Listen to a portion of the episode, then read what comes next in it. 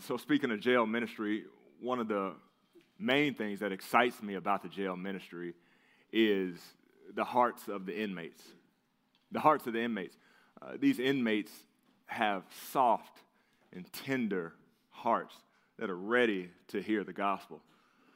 I would go so far to say the inmates, for the most part, a lot of them, have softer hearts than those that are walking around free in Orange County.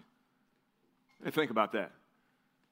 People behind bars have softer and more tender hearts than people that are walking around free in Orange County. Because guess what? Their situation, they can't deny that they've done something bad. They've done something bad in their life to put them behind bars. And that's where we all must get. We must understand that we're not good people. We're not uh, perfect people. That we are in tune, we, as well as they are, bad people. We're all bad people. Every person that walks the face of this earth is a bad person. And it requires us to get there and come to grips with that to start. Because when we get there, then only then does the full gospel make sense. The problem many times in our life is not the effectiveness of the gospel, but it's our lack of understanding of the full gospel. The full gospel. It's the reason you have a low view of God. And when you sin, it's not a big deal because there's a lack of understanding of the full gospel. It's the reason you don't see the big deal when people say God's grace, God's mercy. You think, okay, what's the big deal? You don't understand the full gospel. It's the reason that your gospel presentation oftentimes is not effective, humanly speaking, because you're not presenting the full gospel. It's the same reason that if you're a non Christian, you can sit in a room like this or in a weekend service and hear the gospel over and over and over and over again, and you still haven't surrendered your life to Christ because you don't understand the full gospel. You're missing the most important part. The most important part of the beginning. The most important part of the beginning is you and I have a big problem. We have a huge problem. And without us understanding that problem, honestly, the gospel in Christianity is no more than another religion amongst many. It's no more than just another religion unless we understand the big problem. And honestly, it's not even a good option if this is all that there is. If this is all that we're living for, there's a whole bunch of other religions that you can probably be better off in this life unless you understand the full gospel, the big problem that you and I have. A cardiologist, we would all say, is important, yes? You would all say, yeah, it's important, but it's not that big of a deal to you unless you were having a heart attack right now. Then guess what? That cardiologist becomes a necessity. That cardiologist becomes urgently important you need a cardiologist more than you need a dentist, more than you need anything else. You need somebody that knows how to work on the heart. For us to truly understand the power and the good news aspect of the gospel, we must first come to grips that you and I, we all start off as part of the bad news. There's a bad news that involves all of us at one point in time and if you're not a believer, it still involves you today, but we must come to grips with that in order to fully understand the grace and the mercy of the good news of the gospel. And what I love about Paul all throughout Scripture is that's how he explains the gospel. He starts off with the bad news, he starts off with the scary part. He starts off with what you and I don't oftentimes first throw out when we're presenting the gospel that we're dead in our trespasses, that we're deemed for hell, that we deserve nothing but punishment eternally. He starts off with that. And he sets that up because then he can get to what makes God so powerful, What makes God so good? What made God so gracious and merciful? Because of how bad off we are. I mean, he does this all throughout Scripture. Just jot these down. I won't read through them, but this is good for you to study and just see the pattern that Paul has. Titus 3 3 through 5. Colossians 1 21 through 22. And Romans 1 18. All in those passages, he starts off with the bad, who we are apart from Christ, who we are as soon as we take our first breath, who every person is that walks the face of this earth. And he does it in our passage as well. And so if you're not there already, let's go ahead and open up to Ephesians 2, verses 1 through 3 is where we're going to spend our time this morning. Ephesians 2, verses 1 through 3. We finished up chapter 1, and chapter 1 Paul tells us about God's eternal plan. From eternity past, how he's already predestined us, right? He has chosen people for his purpose so that he may get the glory. He talks about the eternal plan for salvation. He talks about the eternal plan from beginning all the way into glory. But then in chapters 2 and 3, he breaks down how the, that plan is going to be executed. And he says this starting in verse 1. And you were dead in the trespasses and sins, in which you once walked, following the course of this world, following the prince of the power of the air, the spirit that is now at work in the sons of disobedience, among whom we all once lived in the passions of our flesh, carrying out the desires of the body and the mind, and were by nature children of wrath, like the rest of mankind. If we look at that passage, he starts off and says, And you. And if you studied that passage this week, then you understand that there's a split there, that some commentators will say that he's talking about the Gentiles again, and you. He's separating himself, saying the Gentiles. Well, I don't necessarily think he's doing that here. He does that throughout the passage, but I think he's just talking to his audience. So he's saying, and you, audience that is reading this letter, were dead in the trespasses and sins. Paraptoma is the, the Greek word for trespasses, and then hamartia is the Greek word for sins. And those are two synonymous words. And again, you get commentators that are split in that. It's like, is he trying to say trespasses are different than sins? I don't think so.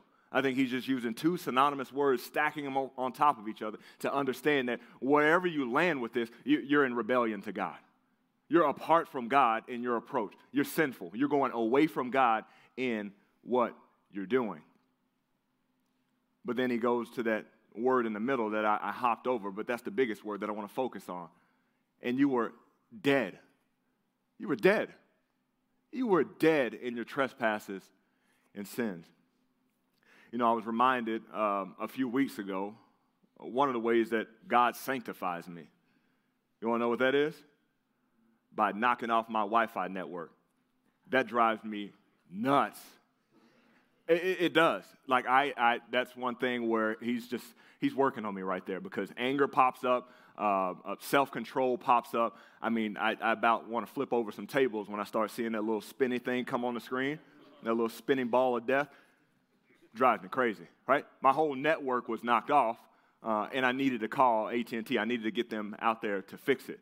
And of course, what even drives me up a wall even more is when you have no network connection but then you call customer service and then they ask dumb questions like, Did you unplug it?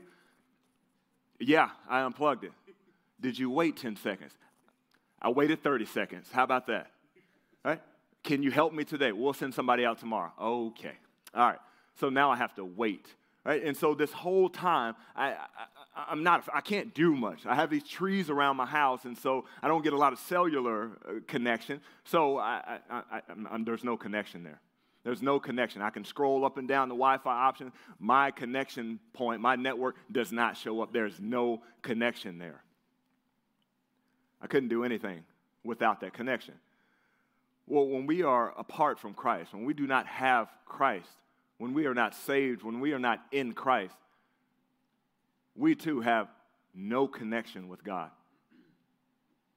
We have no connection with God. We are not connected to God's network at all. We are dead in our trespasses and sin with no connection to God. And we need to realize that, that apart from Christ, we have no connection to God. And that's our first point this morning. Realize without Christ, you have no connection to God. No connection to God. Right? Sometimes on those, those movies, you'll see people go to the cemetery and they sit there on a chair and they're talking to their deceased loved ones. Guess who's not talking back? The dead person. They're not talking back because there's no connection. Right? There, there, there's a name that you're familiar with, there's a person that you might ha- ha- think you still have connection with, but there's no connection there because they're dead. Right? And just like a dead corpse doesn't have connection with a living person, a dead spirit does not have connection with a living God. Does not have connection. You, you, you, you might know how to do some religious things, right? You might be doing some spiritual things, but if there's no regeneration in your life, if there's no life within your spiritual state, then you have no connection with God. Again, we're not talking about physical death, we're talking about spiritual death. You have no connection with God. That sounds harsh. Well, I'll show you a great example prayer prayer is a great example of the lack of connection that you have with God apart from Christ. Because based on Scripture, what Scripture tells us, if you are not in Christ, yeah, you can pray all you want. And oftentimes, when people get into troubled situations, they say, Oh, I need to pray. Well, if you don't have Christ, you have no connection to God. There, God has no obligation to answer your prayers. It's not obligated to do so. John 9 31. I'll prove that to you. John 9 31 says this We know that God does not listen to sinners. But if anyone is a worshiper of God and does his will, God listens to him. He does not listen to sinners. So, somebody that is apart from Christ, somebody that is seeking to do their own will, someone that is seeking to glorify themselves, God's not obligated to listen to them. Somebody who is not living their life for Christ, there is no obligation there. You can pray, you can do religious things, but there's no obligation, there's no connection for you to pray to God and Him say He's going to answer your prayers. He never promised that. You lack that connection because you do not have Christ. Here's what He says about people in Christ, people that love him, people that have that connection. 1 John 5, 13 through 15. 1 John 5, 13 through 15. I write these things to you who believe in the name of the Son of God. So he's talking to believers that you may know that you have eternal life. And this is the confidence that we have towards him that if we ask anything according to his will, he hears us. And if we know that He hears us in whatever we ask, we know that we have the request that we have asked of Him. So He said, if, if, if, if you are a believer, if you have Christ, then we know that He's going to answer our prayers. Is He going to answer it in every way you think He's going to answer it? No, according to His will. But there's a promise that God will answer the prayers of the saints. God will answer the prayers of those who are in Christ. There is a connection that believers have with God the Father, that He will answer prayers, and He's promised that in His Word. Without Christ, you don't have that connection. Here's another verse that gets thrown out there oftentimes in a general standpoint, but I want to give us better understanding of it. Romans 8 28. Right, Romans 8 28. We hear that all the time. All things will work together for the good. All things will work together for the good. Right? God's in control of this. Not if you're not connected to God. That doesn't work out good for you. Right? You might have some, some ups, some, some highs in life, but ultimately it does not work out for your good if you are not connected to God. Because you have to read that entire verse, right? You have to say, and we know that for those who love God, that's the, that's the, that's the first part. For those who love God, then he gets to it. All things work together for good. And then he doubles down on it on the back end. For those who are called according to his purpose. Right? So for those who love God and those that are called according to his purpose, all things work together for good. They do. All things work together for good. But you must love God and must be called according to his purpose. That's not for everybody. If you have no connection to God, that doesn't apply to you. We need to realize that without Christ, there's a lack of connection to God. You do not have the connection to God that the Bible speaks about apart from Christ. That was you and I. That may be some of you today if you are still not in Christ. You may be here. You may be coming to church on weekends. You may feel some good things. You may feel some spiritual things, but there is no true connection to God apart from Christ. We need to understand that this disconnection began way back in Genesis. Whether you're, you're, you're personally trying to understand this, right? Whether you're trying to personally convince yourself that, hey, I, am a decent person. I don't care what Pastor Kellen said. I feel like I'm a decent person. It, it, it started way before you. Whether you're sharing the gospel with somebody, you need to have the person that you're sharing the gospel with understand, yeah, you are a bad person, but guess what? It started way before you. It started with the first man, Adam. It started in Genesis 2. When God told Adam, look, you can eat from any tree, any tree in the garden, except for the tree of knowledge of good and evil. You can eat from any tree. But the second that you eat from this tree of knowledge and good and evil, you're dead. Right? Death shows up. You become dead. And of course, we know the story. They ate from the tree and they surely died, as the Bible says. Spiritual death. Not a physical death. There was a spiritual death that was placed upon them for the rest of mankind. And so you and I are born into sin. We need to understand that it started from the beginning. So if you even think that you had a good life, you think you're on a good streak right now, that has nothing to do with it. You deserve death because we were born into sin. We start off dead. We're not connected to God. And since we're not connected to God from birth, that leaves us with only one other option in regards to where we stand. And Paul tells us that back in our passage. Back to our passage, Ephesians 2, picking up in verse 2. And I'll just read from the beginning. And you were dead in your trespasses and sin, in which you once walked. Right? Again, his audience, he's saying, in which you once walked. Everybody walked, everybody lived, everybody was a part of this. He's not saying, hey, hey, hey, the really bad people, you guys that are, that are thieves, you guys that are, that, are, that are set apart in a bad way. I'm talk, he's talking to everybody, in which you all once walked, following the course of this world, right?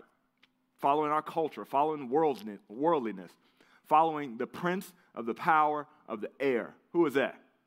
Satan the spirit that is now at work in the sons of disobedience, right? That's Satan's henchmen. That's anybody that's, that's opposing God. Those are the sons of disobedience, among whom we all once lived.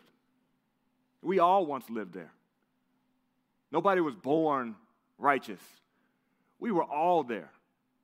If you're apart from Christ, you're still there.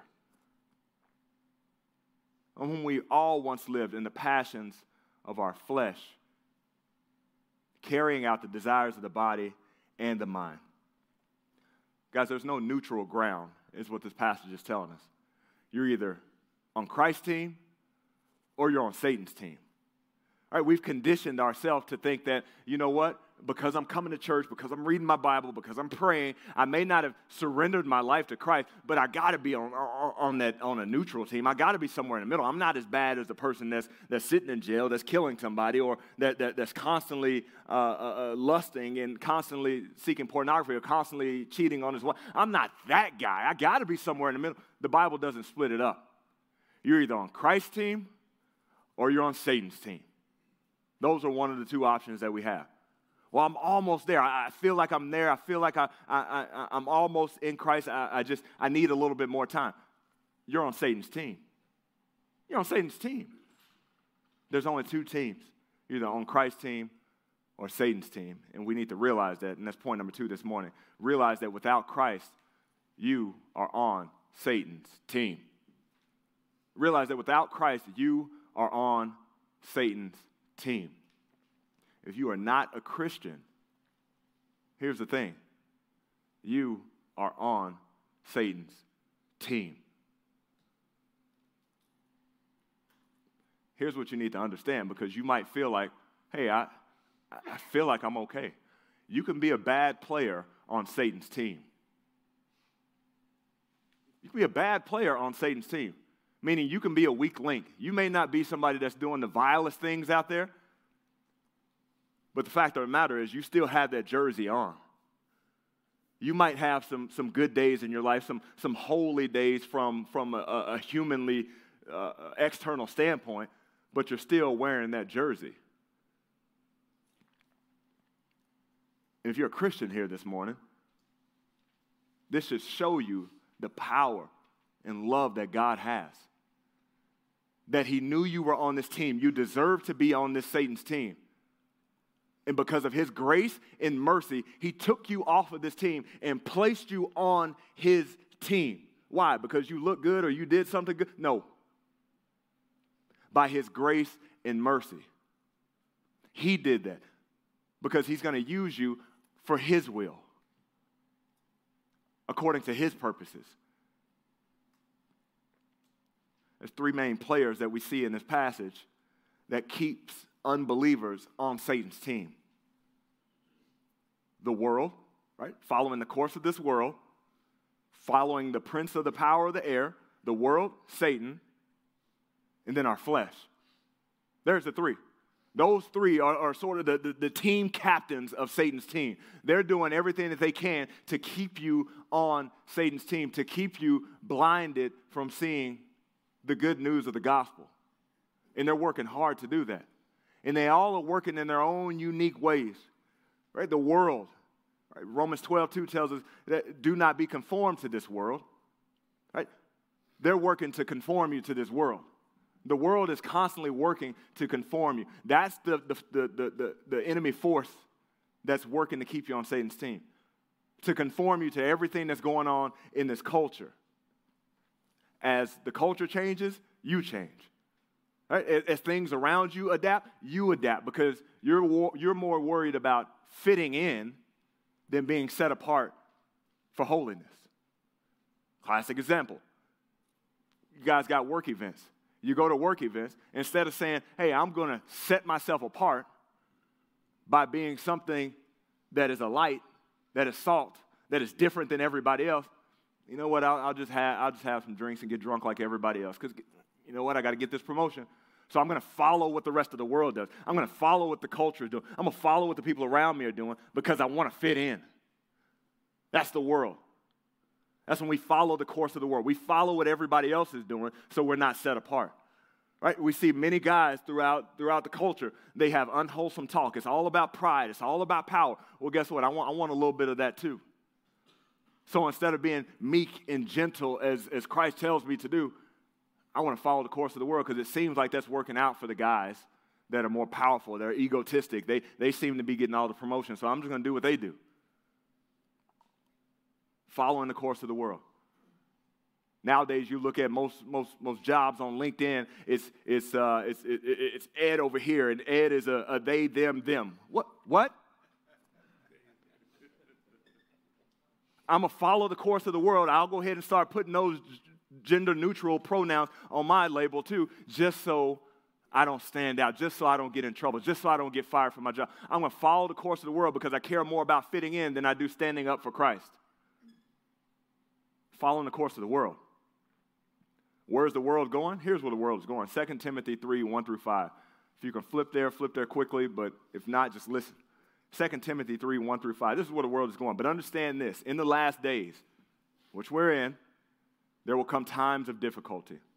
For people will be lovers of self, lovers of money, proud, arrogant, abusive, disobedient to their parents, ungrateful, unholy, heartless unappeasable, slanderous, without self control, brutal, not loving good, treacherous, reckless, swollen with conceit, lovers of pleasure rather than lovers of God, having the appearance of godliness, but denying its power. He tells us avoid such people. Right? That's the forecast. That's what's happening right now. I came across this quote in my study, thought it was great. You want to know how to recognize the ways of the world? Here it is. You can recognize the ways of this world wherever sin seems acceptable and righteousness seems strange. Let me repeat that. You can recognize the ways of this world. You want to know where they are? Think about our time right now. Wherever sin seems acceptable and righteousness seems strange. When you do things that the Bible tells you to do, you look like the oddball. That's where the world is going. That's where we are today. The world is one of those captains on Satan's team. The player coach is Satan himself. Right? We know about Satan. He's the father of lies, John 8 44 tells us. His whole MO is just like Paul is telling people, imitate me as I imitate Christ. Satan is trying to get people to imitate him. Right? He was the first one that rebelled, the first fallen angel. And he's trying to get disciples to fall just like he did. He's trying to get disciples to disobey just like he does. That's his whole MO. So if he can get more and more people to rebel and disobey, you don't need to be some flagrant rebellious person, but I just need you to, to focus more on yourself than focusing on God. If he can get you to do that, he's got you on his team. And that's exactly how he wants you to play. The world, Satan, the last one, our flesh. Our flesh. Our flesh is one of those powerful forces on Satan's team that keeps us there. The desires that we have. Not just any desires, right? Because there can be some desires that we humanly have or eh, as men that are good. I'm talking about the sinful desires. When those desires become idols. When those desires become the only thing that we focus on, we center our life around. That's what we're talking about, those sinful passions of the flesh. It's what Pastor Mike was talking about last weekend. Like, right? He used that, that term. We're like we're magnets, right? Or, or we're, we're, we're being pulled towards a magnet. We're being pulled towards our fleshly desires constantly. My uh, youngest is eight months now, and he's he's crawling around, and that dude can move. I don't know what genes he got, but he can move as a somebody that's just crawling. And so he'll sit there, and as of a couple weeks ago, you sit him down and he's stationary. I can walk back, I can come, and he's right there. And now I walk back or turn my head, and he's gone uh, somewhere else. But he's moving now, he's on the move. And you know where he's going? He has one or two options. I've already figured this out about him the dog food or plug outlets. That's the thing he got a whole bunch of toys over here, eh, whatever. That's too easy. I want to go towards this thing because I know this gets everybody riled up in the house when I go this way. They get excited for me, so I'm going to go and get them excited for me. Right? That's what he does. And I know he's going there. And already, already at eight months, I can tell him, Caleb, stop, Caleb, Caleb, Caleb. And he'll go, go, go, and then he'll stop. And then he'll just smile. And then he'll sit there for a little bit. And then it's like he can't help himself. He's like, I gotta go back. I don't know if you were clapping for me or got excited, but I'll do it again. Right? He, he keeps going back there. It's in his nature to do. He's a sinner. Guess what? Just like dad is a sinner. He keeps going back to the thing he knows he's not supposed to do because it's just in his nature. That's what he does. You and I keep going back to sin, whether you're in Christ or you're not in Christ. It's just in our nature. We keep going back to sin. And then we get in God's word and we get a brother that comes around us and we, we, we, we, we, we pray about it and we, we straighten up for a little bit, just like he does. But then we naturally drift back because it is in our nature to do. It's the passion of our flesh. That's what we want. We want to go to that plug. We want to go to the dog food, right? We want whatever those passions are in your life. And if you're not paying attention to it, you naturally drift right back to those passions of your life. And Satan uses that in a powerful way to keep you on his team. Right, Romans 8 8. Those who are in the flesh cannot please God. You cannot please God. If you are in the flesh, you cannot please God. apart from Christ, without Christ, we're not just on Satan's team, we're enslaved on his team. We're in bondage on his team. You're stuck there apart from Christ rescuing you, calling for a big trade, taking you off of that team and placing you on his team. To realize apart from Christ, we're on Satan's team. Paul tells us that in 1 Corinthians 6, 9 through 11, he, he further expounds on that. There's no neutral ground. I, I just want to make that clear. There's no neutral ground. No neutral ground. There, there's no in between. There's no, hey, God's going to round up for me because I, I, I, was on my way. I felt like I was doing some holy thing. There's no neutral ground. You're on Satan's team or you're on Christ's team. Not, you're, you're seeking self glorification or you've surrendered your life to Christ and you're living for Him. One of the two options. Right? You can externally be doing a whole bunch of stuff, but the, the internal is what matters. Where is your heart at? Is it on Satan's team? Is it about you? Or is it all about Christ? 1 Corinthians 6, 9 through 11, Paul says this. He, he separates it this way. Or do you not know that the unrighteous, right, unbeliever, will not inherit the kingdom of God? Do not be deceived. Right? Don't, don't convince yourself that, uh, I, I, I, guess because I'm associated with the church, I guess because I read the Bible, I read the DBR like everybody else, or I, I, I pray, I, I feel like I'm associated with. Don't be deceived.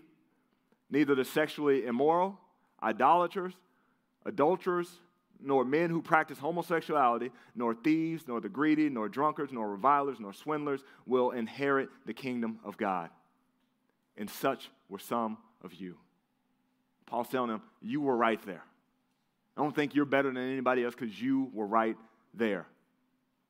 But here's what happened three things happened. But you were washed, you were sanctified, you were justified in the name of the Lord Jesus Christ and by the Spirit of our God. Only by God's grace. Only by God's grace did you get rescued off of enslavement being on Satan's team. What should this understanding that we all used to be on Satan's team do for us? It should give us compassion for those that are still there.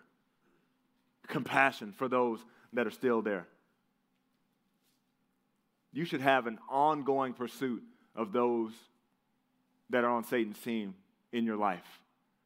Be family members, can be friends, can be neighbors, co-workers. You should have ongoing prayer that God, through his grace and mercy, would save them, pull them off the enslavement of Satan's team, and place them on his team for eternity. Ongoing prayer. Because you understand the bad news.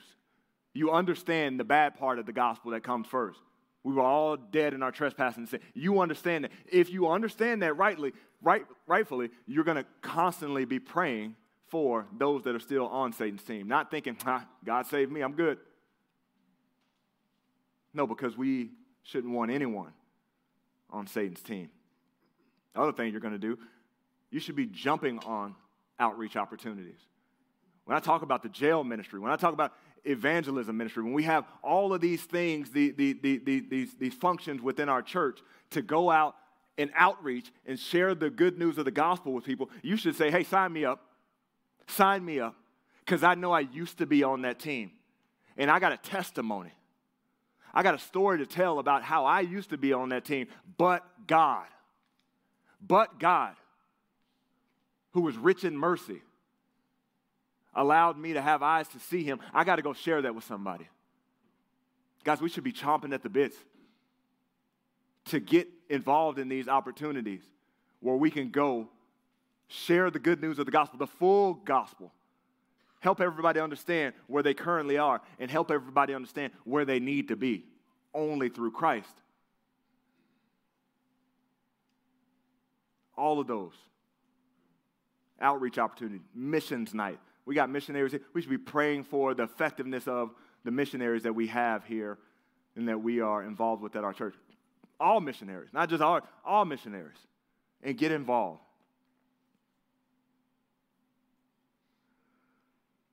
Last part of our passage, Ephesians 2 3. and were by nature children of wrath, like the rest of mankind. Like Paul's telling Ephesians, look, you, you were part of this. Again, it goes all the way back to the beginning. By nature, children of wrath like the rest of mankind. Every person walking the face of this earth needs a confrontation, needs to have the gospel, needs to have a Savior. Every person. Because we were all, by nature, children of wrath like the rest of mankind. Some of the things that uh, my dog does is an Australian Shepherd, and he just does some unique things that dogs do. Right? Somebody comes to the door, he starts barking at the door. I didn't have to take him to bark school. I didn't have to teach him how to roo, roo, roo. I, he does that on his own. Right? Nobody taught him to do that. He just does that. He does that. If my kids do it, we got a problem, right? But he does it. That's just what he does. All right, he does this thing when he goes out and takes a poop. After he's done, he kicks up some grass. I don't know what that's all about. It's not helping the situation at all. You want to help? Clean it up. Don't put more grass on it. That's just what he does. I, didn't have to get him to train to do that. Nobody had to teach him how to do that. That's just what all dogs do. I don't get it, but that's just what they do. He's an Australian shepherd, so he's a, he's a herding dog. You put a, a group of kids around him, guess what he starts to do? He gets in his zone, right? He starts running around these kids and barking and nipping at their heels because he, he has to keep them corralled. I never took him to shepherding school. I never taught him how to do that. I didn't show him any YouTube clips of how to do that. That's just what he does because he's a herding dog. But that's in his nature. That's who he is. You and I need to understand that sin is in our nature. That's just what we do. And we gravitate towards that naturally without even thinking about it. It's just our instincts to sin. And we do that without any care of anything until we are regenerated. When we become that new creation in Christ, we start to have the spirit in us that tells us, don't do that, don't do that, that was bad, you need to repent. That we still have that nature, but then we have regeneration through the Spirit that helps us.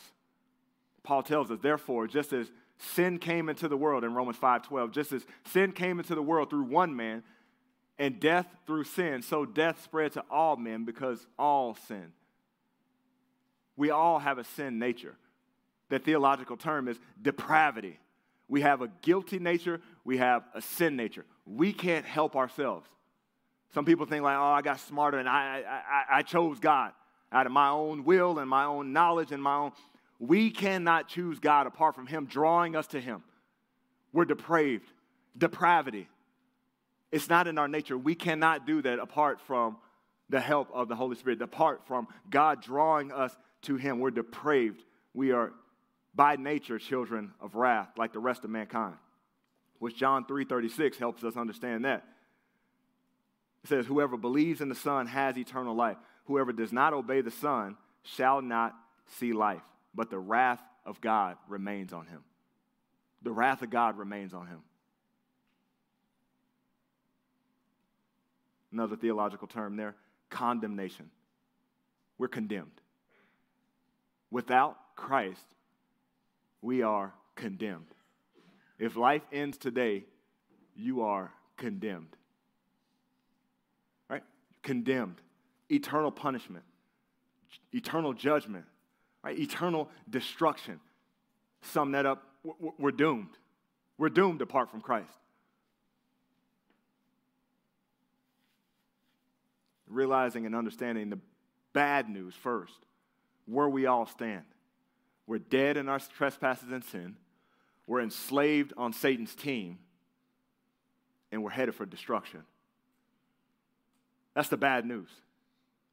That's what you and I need to understand first. And that's point number three for us is you need to realize without Christ, your end is destruction. Your end is destruction. That's the end of the road. God, being a just God, has to punish sin. He just can't say, all right, you tried hard, that's good enough. He has to punish sin. And without Christ, you take the punishment for that sin. You hear people say all the time, well, I, I, like the God of the, the New Testament. God of the New Testament seems nice. The God of the Old Testament, mm, he has some anger. Right? He's wiping people out. Let me help you understand who God is because he's the same God yesterday that he is today that he's going to be tomorrow. Nothing's changed about God. Paul tells us that in Romans 2 4 through 8. Romans 2 4 through 8. He says this Or do you presume on the riches of his kindness and forbearance and patience, not knowing that God's kindness is meant to lead you to repentance? That's the reason he's kind. That's the reason he has the appearance of, oh, he seems like he's nicer, because he's trying to be patient and lead you towards repentance. But because of your hardened, and impenitent heart, you are storing up wrath for yourself on the day of wrath when God's righteous judgment will be revealed. Righteous judgment. It's not a, uh, he flew off the handle and he's angry. It's righteous judgment. We all deserve this because we've rebelled against him. So his judgment is righteous, destruction is righteous. He will render to each one according to his works. To those who by patience and well doing seek for glory and honor and immortality, he will give eternal life. But for those who are self seeking and do not obey the truth, but obey unrighteousness, there will be wrath and fury.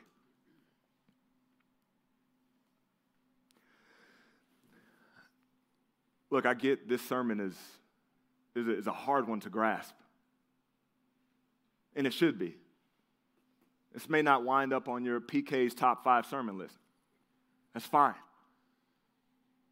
What I want you all to understand is there's bad news that has to start with every presentation of the good news.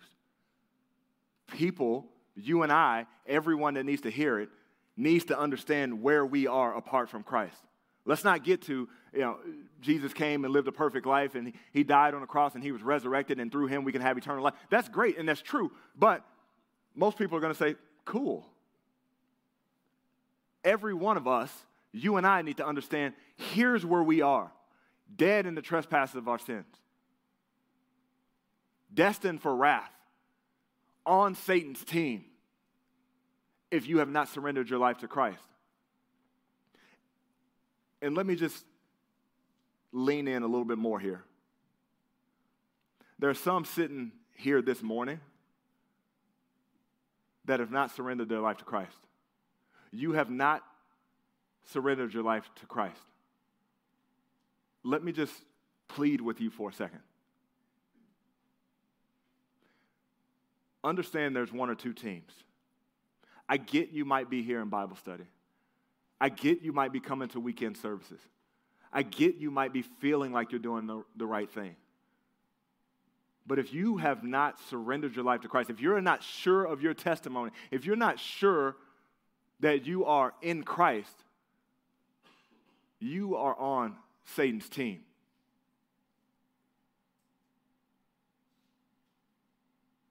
You're on Satan's team. And here's what Hebrews 10:31 tells us. It's a fearful thing to fall into the hands of an angry God. It's a fearful thing. And understand that you and I are walking on thin ice every day of our life. Non Christian, you're walking on thin ice. And what I mean by thin ice is that ice is going to break apart when you least expect it. That ice can break apart on your way to work this morning. I throw out that stat a lot 155,000 people die every single day on average. Today could be you. And if you continue to go on saying, I got time, or it doesn't feel like the right time, or I, I just need to get a better understanding, that ice could break apart and you could suffer eternal destruction apart from God. And I want that to sit in because I don't want that for any of you. I love each and every one of you men. And I want nothing more for all of you than to be able to walk out of here saying, I know my relationship with Jesus Christ. And I know it's secure. I've surrendered my life to Him. I see fruit in my life. I understand what it means repentance and faith. And I'm not playing around with it. Look, if you got questions about it, ask your talk to your leader. But I'll tell you right now if you confess with your mouth that Jesus is Lord and believe in your heart that God raised him from the dead, you will be saved. You don't need to wait on a special day. You don't need to say a, a special prayer.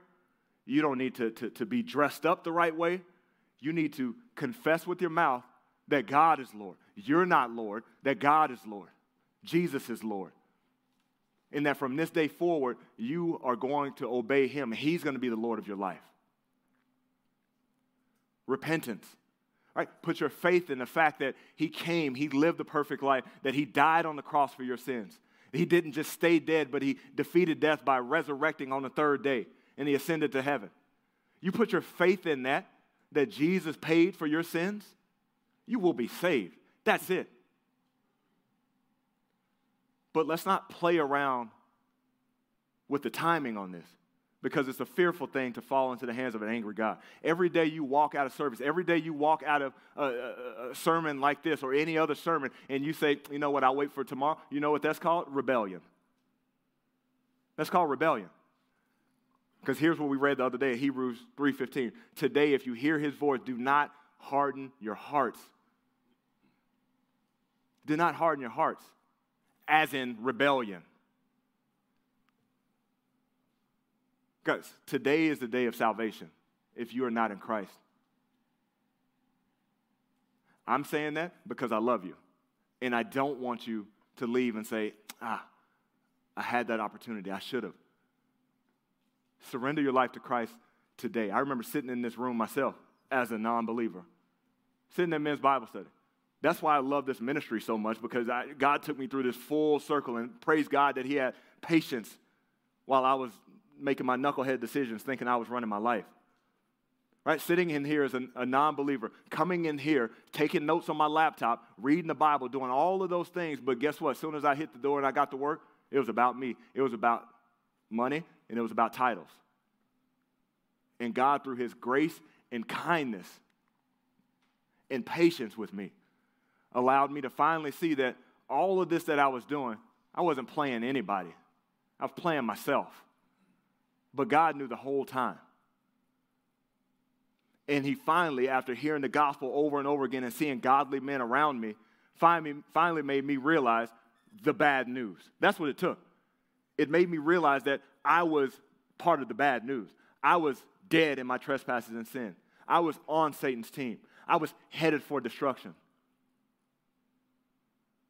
And it came to a point where repentance and faith happened through men's Bible study for me and he saved me. And so I say all of that again, speaking to you for a second here, non believers. If you haven't bowed the knee to Jesus Christ, do that today, men. Do not let another day go past because guess what? Tomorrow is not promised. And I know you think, oh, that's just cliche. It's cliche until it happens. And you realize, like a thief in the night, your life is over.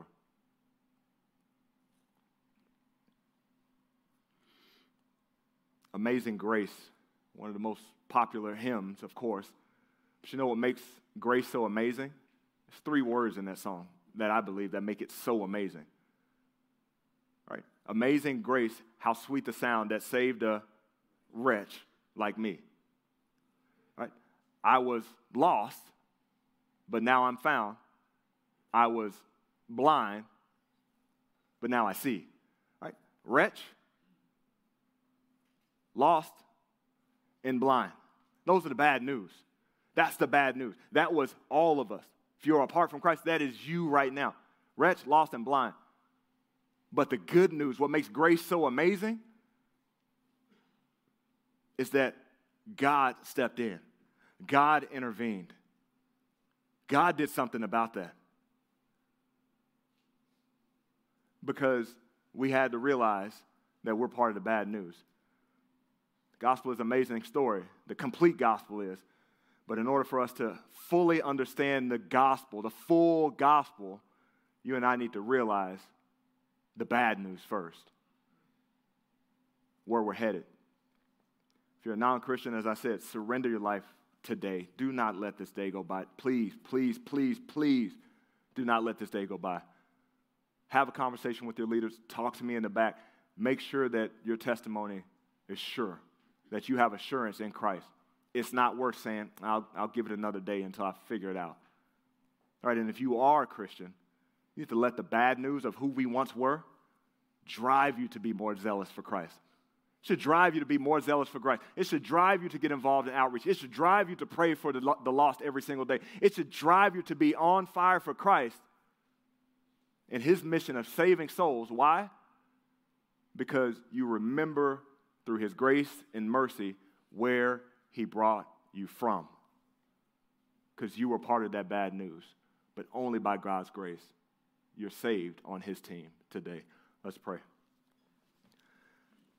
God, thank you for the bad news that we need to understand and come to grips with before we can fully realize the good news how gracious, how loving, how powerful, how merciful you are. Lord, I pray that we would think hard about that.